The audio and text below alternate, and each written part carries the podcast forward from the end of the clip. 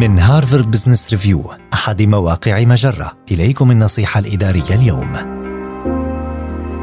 خصص بعض الوقت للأحاديث الجانبية في اجتماعاتك الافتراضية. فرضت الاجتماعات الافتراضية مجموعة من التحديات على المدراء. قد لا تكون الأحاديث الجانبية عند دخولك المكتب أو مغادرته على رأس تلك القائمة لكن تلك المحادثات غير المنظمة تعزز الروابط القوية بين أعضاء الفريق. وقد يكون غيابها امرا مؤرقا. ونورد فيما يلي ثلاث طرق لإطفاء روح الدعابة الودية على اجتماعاتك الافتراضية. اولا احرص على إدراج الأحاديث الجانبية ضمن بنود جدول أعمالك ولا تجعلها ملحقة به. يمكنك تخصيص وقت غير محدد في نهاية كل اجتماع للأحاديث الجانبية غير الرسمية أو تخصيص اجتماع كامل لمجرد الدردشة. ثانياً ابدأ اجتماعات الفريق بالاطمئنان عن الحاضرين بصورة فردية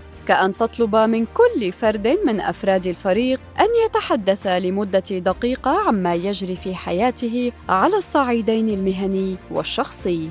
ثالثاً أضف إلى جدول الأعمال بنوداً قائمة على تقديم الآراء. اطرح سؤالاً يركز على عملية توليد الأفكار الإبداعية وليس له إجابة واحدة صحيحة أو خاطئة. مثل متى سيقام الحفل الموسيقي؟ استخدم أسلوب التصويت لتستطلع وجهات نظرهم ثم اترك النقاش يأخذ مجرة. هذه النصيحة من مقال خصص بعض الوقت للأحاديث الجانبية في اجتماعاتك الافتراضية.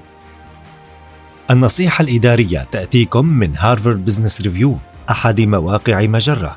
مصدرك الأول لأفضل محتوى عربي على الإنترنت.